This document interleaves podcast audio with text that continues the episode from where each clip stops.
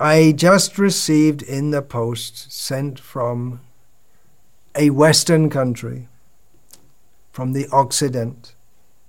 I just heard that word being used in a talk. Someone, some professor was talking to Srila Prabhupada. He was talking about Occidental. Anyway, what does it matter? Uh, from the Western part of the world, uh, I received in the mail a small magazine put out by a couple of my disciples, husband and wife. And it's meant for distribution to the public, and it's pretty strong stuff. There are things in there. Are we living like animals? And the the conclusion is, if you go through it, if you want to give a yes or no answer, the answer is yes. Uh, and then the next article, Dharma defined, begins, according to the Vedas, the living being's existence within matter is a diseased condition of life. Uh, there's an interesting one, do these black lives matter? Talking about and showing black cows, a black pig, and a black chicken. I never thought of that before. I never even knew there were black chickens. Even black pigs, for that matter. I knew they're black cows. So it's it's pretty, and there are a few other articles, and it's pretty punchy stuff, which, good, that's good. However, there's one major problem. There's no Krishna. Krishna is not mentioned. And I mentioned that in an email to these devotees who'd sent it to me. And they replied, as I expected them to reply, it was predictable, that, yeah, well, this is meant for the small town in the rural area that we live in. A lot of people are Christians, and that it's difficult for them to relate to, difficult for them to relate to Krishna, and we just want to introduce it gradually.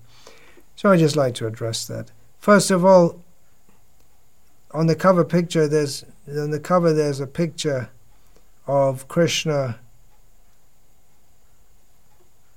and inside the word God is used, not that much, but somewhat. And you're talking about the Vedas, so it's pretty clear it's something religious, and then the obvious question is going to be the people, if they read it, well, what religion is this? You're talking about God, but this is not the God that we know as God. So it's hiding Krishna, but at the same time just leaves a question in people's mind, well, what do you represent exactly? Now, I'm doubtful, to put it mildly, about this approach of hiding Krishna. Now, oh, let me say, before I forget to say, I, I've, I do very much appreciate the, the preaching spirit of these very sincere devotees, but I'm just calling this into question. If we're going to put out a publication, Krishna should be there. Uh, like I say, if, if if we if we put the philosophy without Krishna,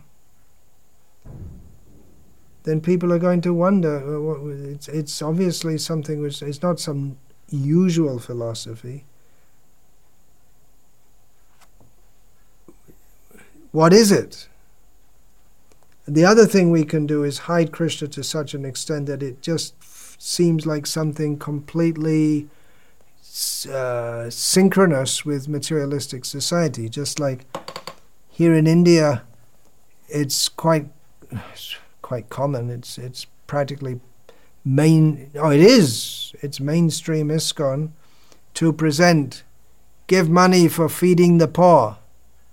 We are we are building up the nation by feeding the poor. We're helping, we're giving shoes to all the school children.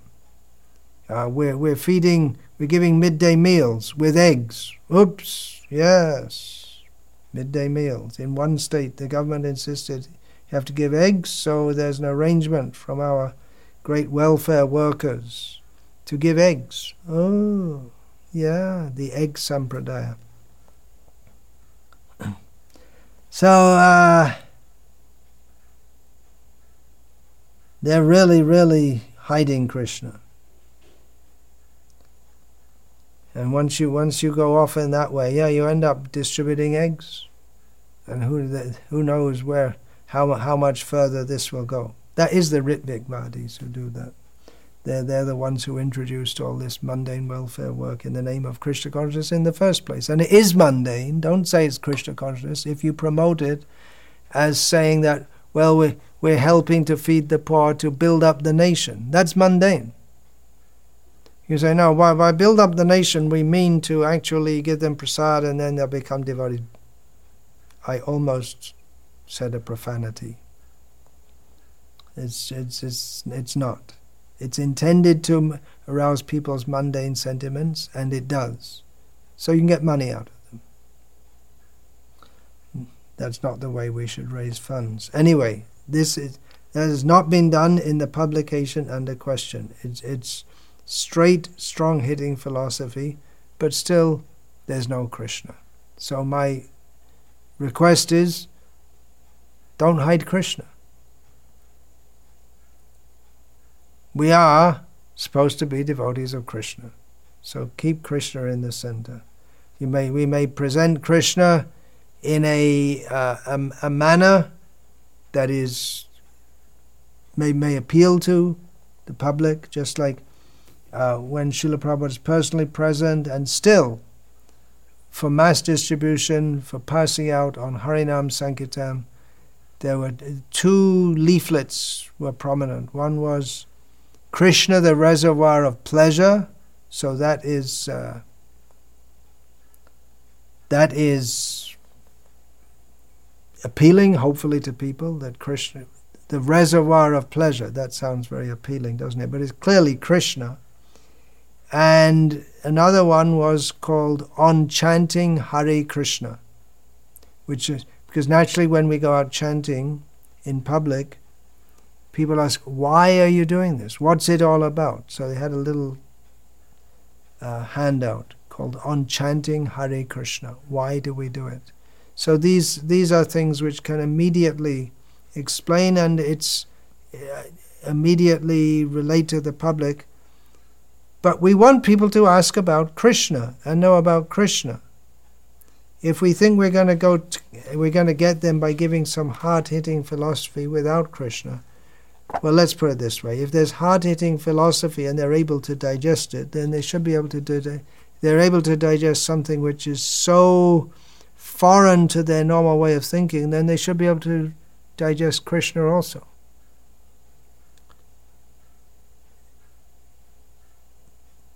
Think about that. So anyway, it's just straightforward. And keep Krishna in the center. If we edit Krishna out, then we become, as some critics of ISKCON, they, they write the the acronym I S C O N. That means it's still pronounced ISKCON, but the K for Krishna is gone. So don't edit the, don't edit Krishna out of ISKCON. Don't edit Krishna out of our preaching. We may not immediately and directly speak of Krishna. In in, in some circumstances we don't. As Srila Prabhupada, well, that was a very specialized field. Srila Prabhupada had the Bhaktivedanta Institute organized, which was for convincing scientists, a very tough audience, about God, the reality of God. And then you should bring them to Krishna. But for general preaching, don't leave out Krishna. And if people are not ready to accept philosophy, then better do Harinam Sankirtan. If we feel they're not ready, do Harinam Sankirtan and give prasadam and give books for people who definitely there will be people who are interested. Give books or at least pamphlets with the philosophy. So that's all. Simple thing. Don't hide Krishna. Krishna! Keep Krishna prominent in our preaching, in our lives, in our minds. That's the whole aim of what we're doing, is to remember Krishna and promote Krishna. Vancha kalpatarubhyascha kripa sindhubhya evacha patitanam pavanebhyo vaishnavebhyo namo namah. Dante nithaya trinakang padaya nipatya kritva chakakushatame tadaham bravimi. Hey sadhava sakala eva vihaya durang gauranga chandra chandra charane kuruta.